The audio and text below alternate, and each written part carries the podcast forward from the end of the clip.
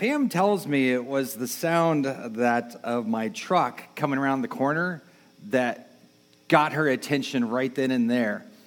And then I'm told as she moved towards the laundry room, this small little laundry room where a washer and dryer is, and that's about all that can fit there, she heard the sound of the garage door going up. And as I pulled my truck in and parked it and opened the door, I heard this distinct sound, dong, dong, dong, dong, dong, dong, with a little bit of dancing of little feet on the ground. And it was my dog, Queenie.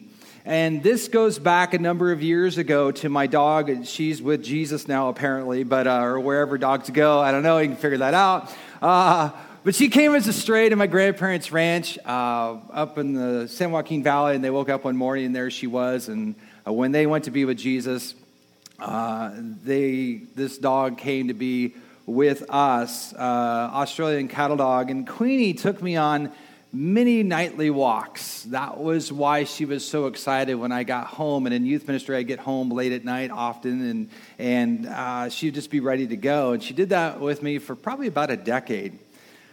I don't know about other dogs, but this dog was always pumped and ready to go for a walk. They were just pumped and ready to go, so excited. As that got me thinking, how many of you take walks? So a number of you take walks. I'm not talking across the kitchen to get something more out of the refrigerator, but or the counter of brownies like I did last night a couple times. But I'm just talking about the idea of walking. You know, I did a little bit of research, and the average walking speed is 3 miles per hour. The circumference of the earth is 25,000 miles. And to understand that, it would take you 347 days if you walked at 3 miles per hour nonstop to walk around the circumference of the earth. Okay, I knew you'd appreciate that kind of trivia. But if you did that constantly, you would need new shoes. I researched, and maybe kids, as you're going back to school, you're like, yeah, well, I walked 500 miles. About the average length of a pair of shoes lasts about 500 miles, give or take. So if you're going, hey, 500 right there, let's go to the store. But for Jean Béliveau, a French-Canadian from Montreal, he went through a lot of shoes because in 2011, he finished an 11-year, 46,600-mile walk throughout the earth. Unbelievable to think about this nonstop. His wife would meet him for Christmas for a few weeks, and that was all that he saw of her, saw of one another for those 11 years. His goal was to raise awareness for peace for children. That was basically what it was, to resist violence towards kids. And so that's what he did. I'm sure if we were to chat with him, he would have amazing story. You can Google Jean Béliveau. You will get a hockey player, but then look for Jean Béliveau, the walker, and you'll get his info. My guess is that all of us could share stories about the walks we've been on. Those of you who raised hands, you could think, maybe, oh, I remember this one time I was on this particular walk and this or that happened. Well, did you know that the Bible refers to the relationship of being with God, being a Christian, a believer's relationship with God as being a walk? As being a walk. In other words, it's a common metaphor found throughout Scripture is this idea of going for a walk or walking. When I looked through my Bible and came up with some verses, I thought this was interesting. Let me just give you the whole counsel of Scripture of how big of a metaphor this is. In Leviticus 26:3-4, I put this up on the screen for you. If you walk in my statutes and observe my commandments and do them, then I will give you your rains and their season. So God is speaking here through Moses and giving the law. If we go over to the book of poetry, for example, in Psalms 119:1, blessed are they whose ways are blameless, who walk according to the law of the Lord. We go into the prophets in Ezekiel. He prophesied this, I am the Lord your God. Walk in my statutes and be careful to obey my rules. In other words, God's saying to Ezekiel, prophesy, communicate this, let people know the importance of walking according to God's ways. You jump to the New Testament and the Gospel of John. Jesus put it this way, I am the light of the world. Whoever follows me will never walk in darkness, but will have the light of life. And in the epistle of the letter of Colossians 2, verse 6, therefore, as you receive Christ Jesus, the Lord, so walk in him.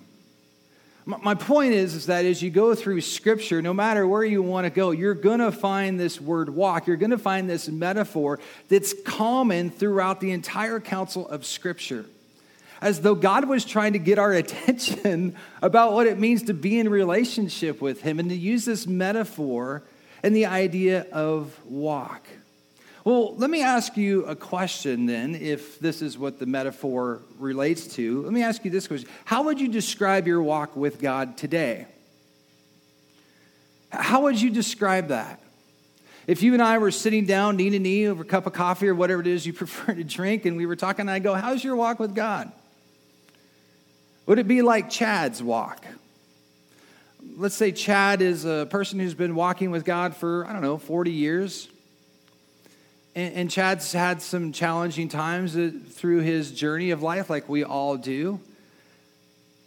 But Chad's marriage is good, kids are good, job is good, house is good. I mean, if you were to say, Chad, explain your walk with Christ right now, and he was to simply say, no complaints. I could, but really at the end of the day, I look at it and where God has taken me and the journey I'm on, I really got no complaints. But then maybe you're like Chelsea. Let's say Chelsea's about the same age or so, married, kids, whatnot. She's a stay-at-home mom. And there's challenges that go with that, as you moms know.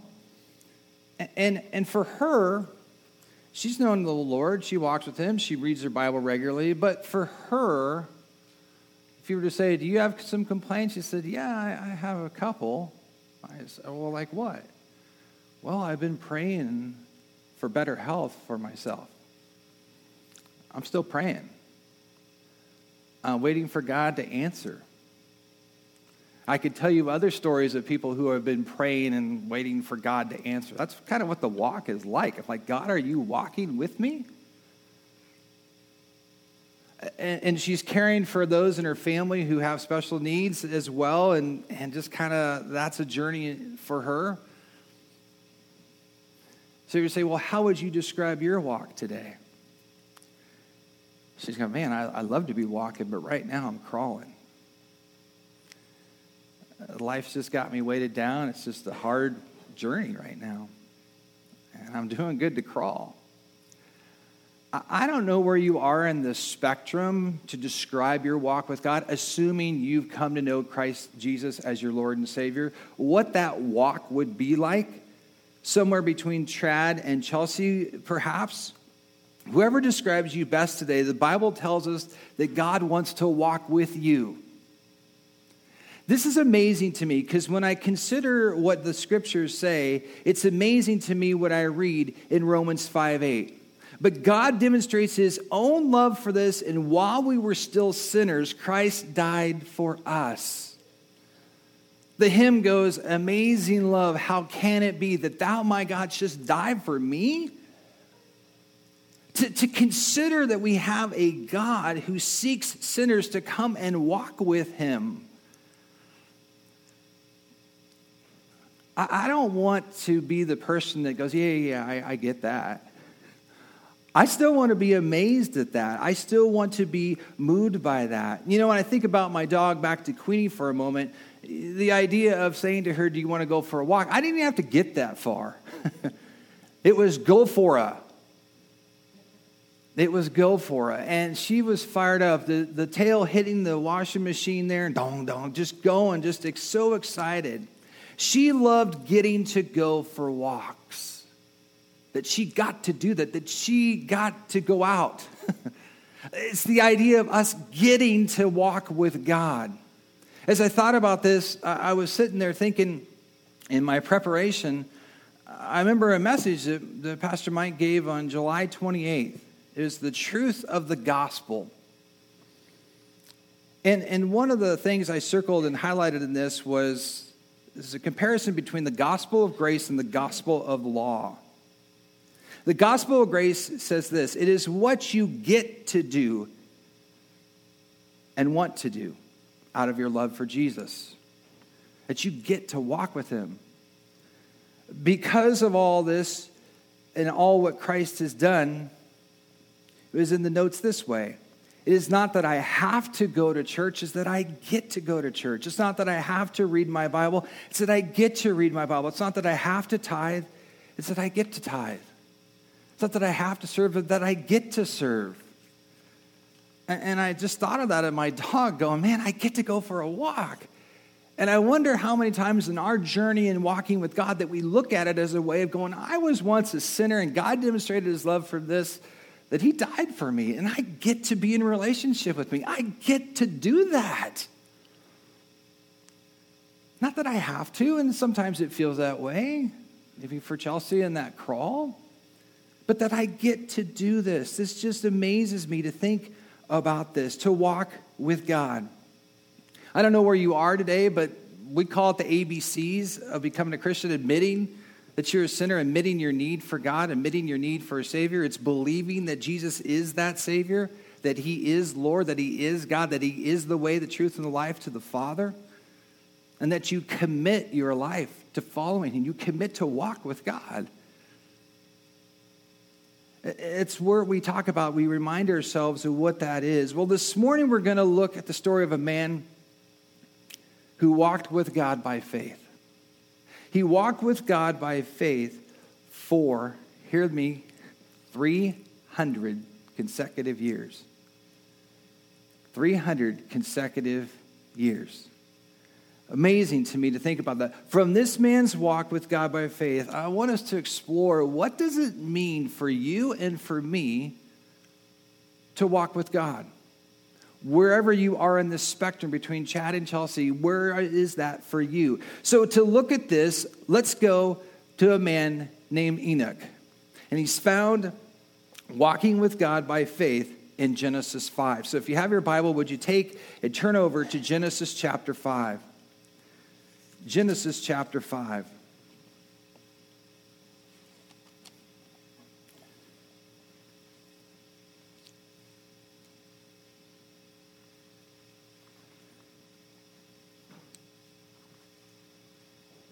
We're going to look at verses 21 to 24.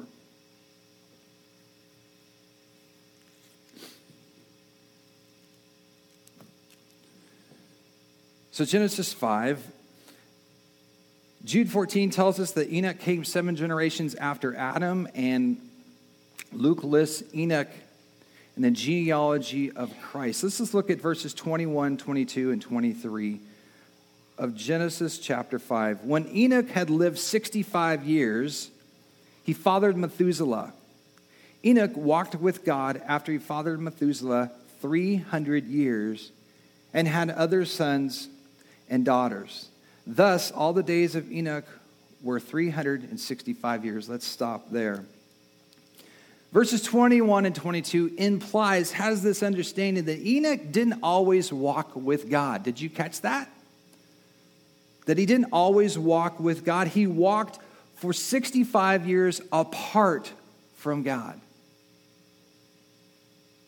65 years apart from God. I don't know about you, but growing up in the church, and I think of Bible characters, and I would even think and add Enoch into that, I would think, oh, they always walked with God. That's why they're in the Bible, right? Have you been there? Just like, of course they walk with God. That's just a given. But in reality, we see that Enoch didn't always do that. For some of you, you could identify with this. You came to know Jesus as Lord and Savior later in life. That was Enoch's story.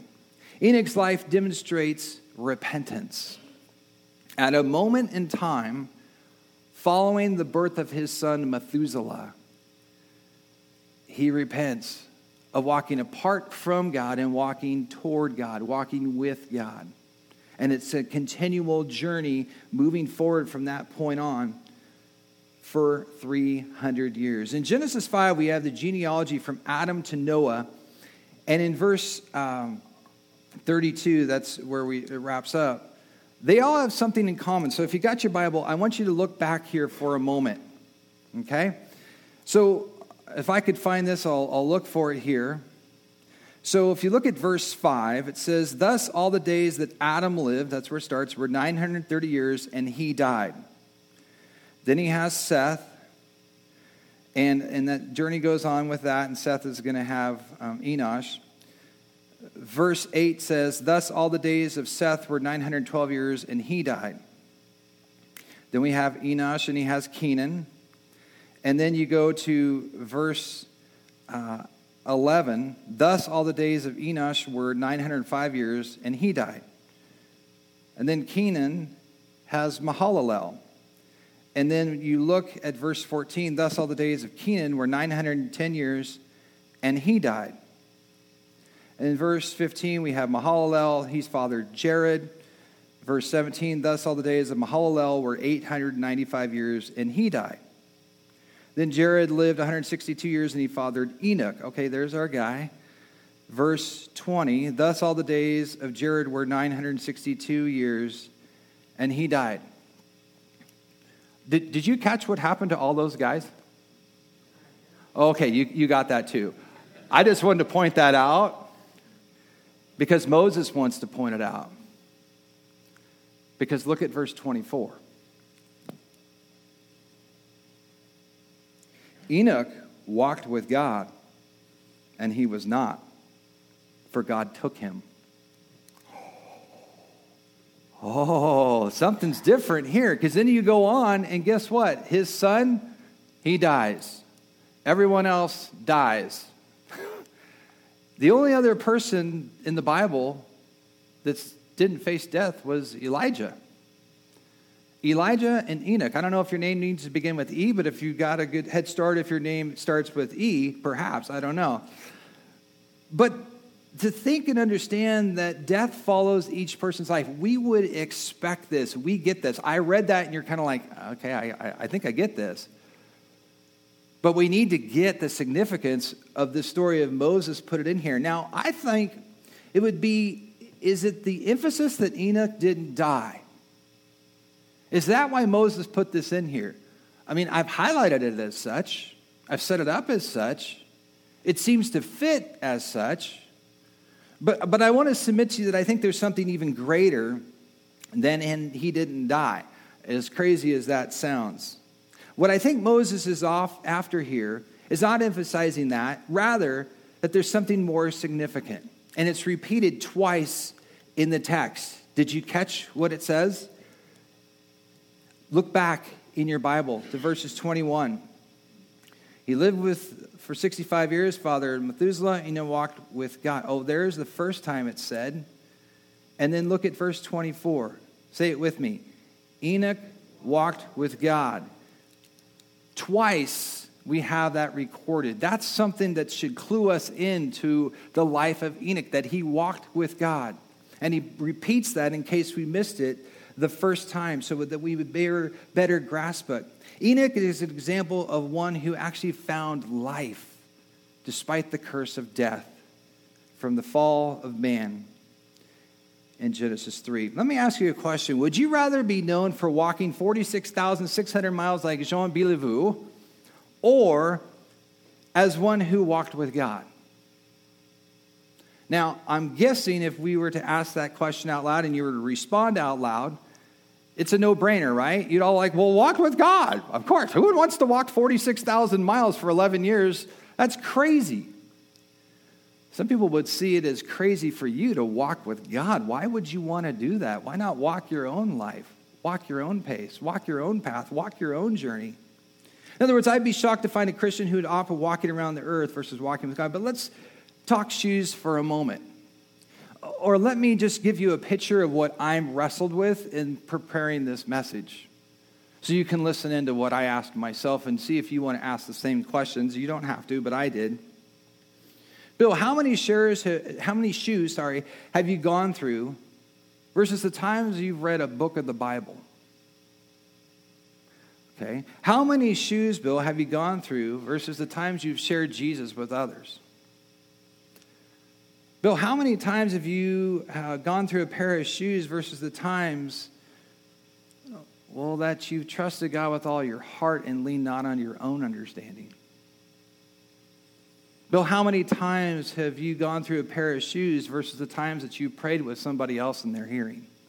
Not, hey, I'll pray for you, but actually, can I pray for you right now?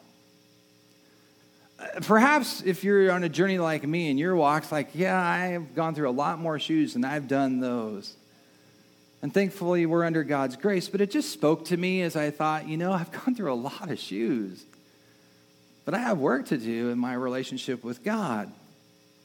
Friends, truly walking with God, I want to submit to you, will cause you to live perhaps differently than other Christians do. Think of it like this. If you have a certain pair of shoes and you were to walk in a fine powder, if you will, I could see your footprint, right? And as you were to do that, for all of us to do that, we'd look at it if we could and we go, oh, there's various different footprints here. I want to submit to you that's going to be what your life like Christ is compared to some other Christians. It's like, wow, look at those tracks. Those stand out a little differently than the others. That's all I'm saying. It's just that there's going to be perhaps a difference, a related work and walk with God that, like, wow, look at that walk. Those tracks stand out to me. Let me ask you another question. Would you rather be known as one who didn't die or as one who walked with God? Oh. Didn't die, didn't have to face death, didn't have to go through that, or one who walked with God?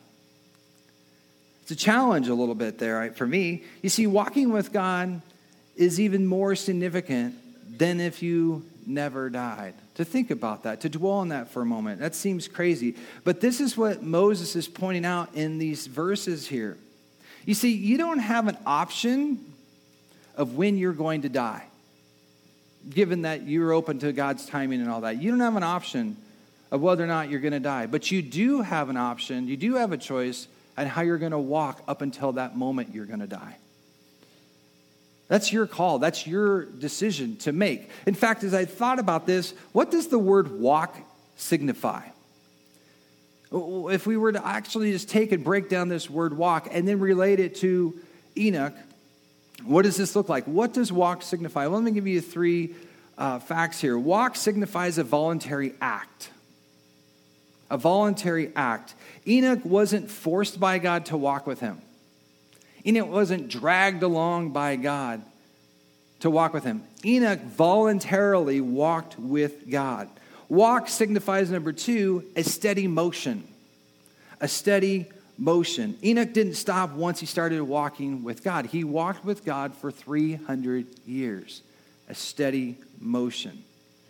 And lastly, the word walk signifies progress. Progress. Enoch continued forward in his walk with God. His relationship with the Lord, if you will, matured. It matured. You can even write that if you're taking notes beside the progress. It's a maturity with each step. The word walk serves as a great metaphor for living the Christian life. So to put it all together, to walk with God signifies a voluntary act that moves one forward at a steady pace toward God.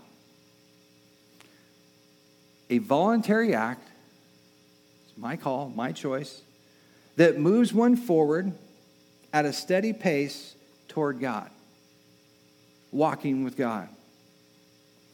This is a course that is set. In Galatians chapter 5, verse 25, it puts it this way. If we live by the Spirit, let us keep in step with the Spirit. This ongoing walk, this ongoing journey with God. So as I thought about that, I just, to process that through, Enoch for 65 years walked apart from God. It was voluntary. It was steady. It was progressively away from God. And then his son is born. Read into that what you will, as that changes your life. He repents and he begins this journey of walking with God voluntarily, steadily, progressively toward God. May I submit to you that Enoch's walk with God is one we should imitate? And you might go, well, why? I would think it's maybe a decent idea, but why should we do this? Well, let's go back to Scripture. Turning your Bible over to Hebrews chapter 11. Hebrews chapter 11.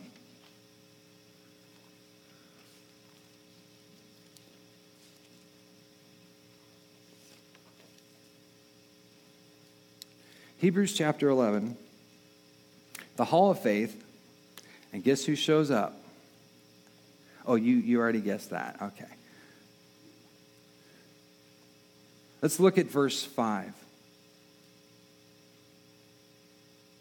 of Hebrews chapter 11. By faith, Enoch was taken up so that he should not see death, and he was not found because God had taken him. Now, before he was taken, he was commended as having pleased God. Let's stop there. The reason we should desire to imitate Enoch's walk with God is because God commended him for it. God recognized that. That stood out. And so we have it recorded in Scripture as a note to us in the hall of faith of walking by faith. Enoch's voluntary, steady, progressive walk with God pleased God. It pleased God. And you go, well, why is that significant? Well, let's look at verse 6 of Hebrews chapter 11. Perhaps you've heard this verse before. It connects with what's just been said in verse 5. And without faith, it is impossible to please him, to please God. For whoever would draw near to God must believe that he exists, and then he rewards those who seek him. So to grasp this, to understand this, about Enoch. Are you catching this? Are you grasping this here in what's being said? If Enoch didn't have faith, it wasn't merely that he'd struggled to please God. What does it say? It's impossible. It is impossible to please God without there being faith involved in the relationship and the journey and the walk with God. In other words, never, ever, ever, ever, ever, ever, ever in 300 years would Enoch please God if he didn't walk by faith, walk with faith, walk by trusting God in the journey? It's interesting, if you look at the word please in the Greek, it's euarvastao. This Greek word that we get translated and it means the word please. It's what's most interesting to me is if you go to the Septuagint, which is the Greek translation of the Old Testament of Hebrew, back in Genesis 5 where it speaks of that Enoch walked with God, they use the word euarvastao. In other words, Enoch pleased God. Enoch walked with God, walked and pleased simultaneously by faith is where this connection comes in. And I think it's important to note that Greek word being there. So to walk with God means to please God. It is a walk propelled by faith. To walk with God means to please God. That's in the original language there, to understand this. And as a walk, as recognized in Hebrews 11, being propelled, being motivated, being driven, being pushed along by faith. At 65 years of age, Enoch believed in God. By faith, he put his trust in the Lord. And the result is that God rewarded him for doing so. Enoch's faith wasn't God exists, and that's where it ends for him.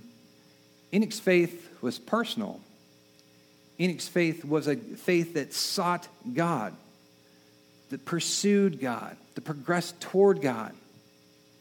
And there's credit to him as righteousness. I think if we were to interview Enoch, if we could do that, I believe he'd tell us that walking by faith wasn't easy. I would say, well, I think Grace Hills knows that. I know that. So you had that struggle too, yeah.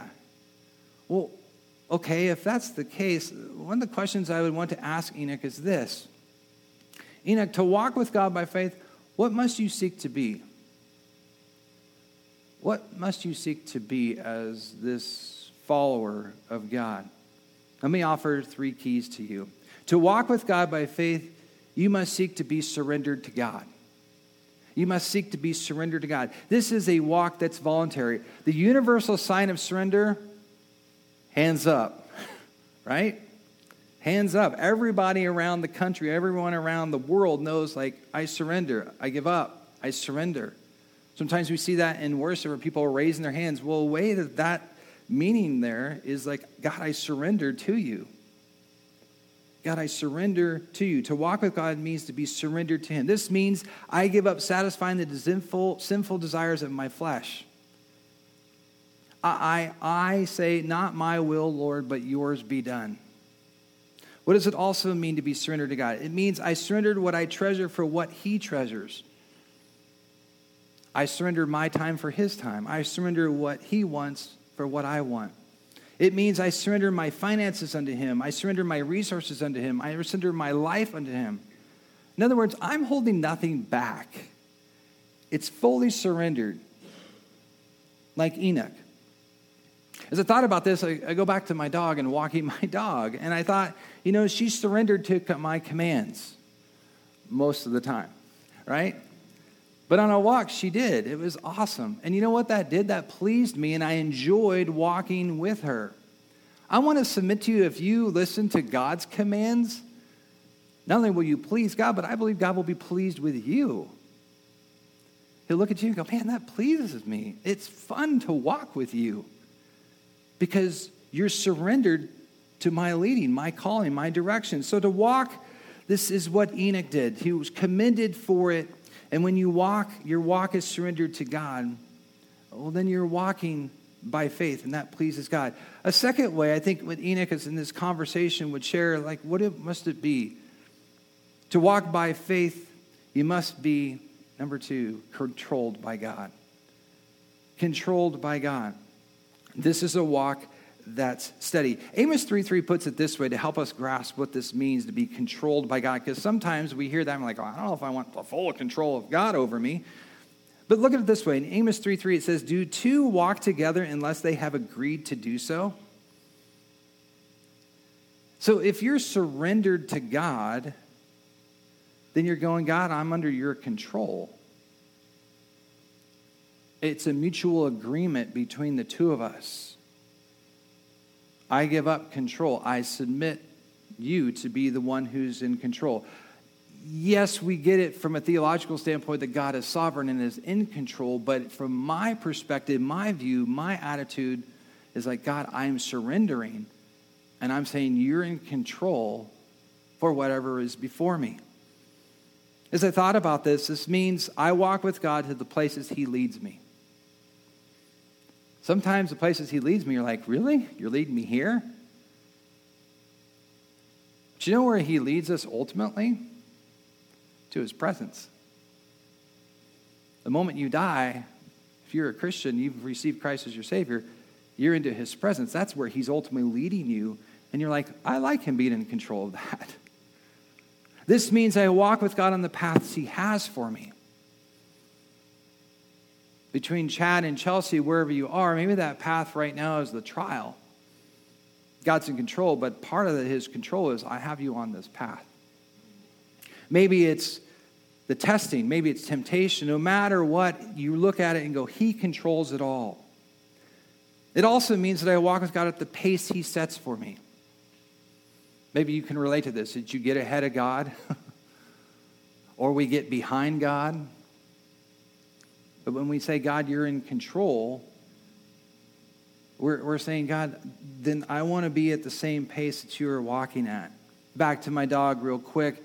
What was really cool over time is the journey and the maturity happened in my relationship with my dog is we get to a street corner, sidewalk, and she'd be on the long leash, and she'd stop and wait till I got right by her side, and I'd say, okay, and then, you know, across the street. She was in submission. She surrendered. She was under my control, if you will, yielding. Whatever you say, I'm waiting on you. Where's that for you in your journey with God today? That you're waiting on God. You don't get ahead of God. You take it at the same pace. This is what Enoch was commended for. When your walk is controlled by God, you're walking by faith. And lastly, to walk with God, you must seek to be progressing toward God. Progressing toward God. This is this idea of a walk that's maturing toward becoming more and more like Christ. There's an intimacy that's being developed, that's being enriched. This means I live for God's glory, not my glory. This can be hard to do because my flesh desires to seek its own glory. Oh, wait, that's me. That's not you. But I'm being transparent. This means I keep putting one foot in front of the other. I know I'm living for God the more I become like him. I'm progressing towards him, becoming more like him. Going back again to my dog, I always noticed that she wanted to keep progressing. She didn't want to stop and go, let's just hang out here and kick back. She'd do that after we got back from the walk. She wanted to keep progressing. In the same way, God wants us to keep progressing towards him, becoming more like him, to keep going. And when I progress toward God, it pleases him. And this is what Enoch was commended for. And when your walk is progressing towards God, you're walking by faith.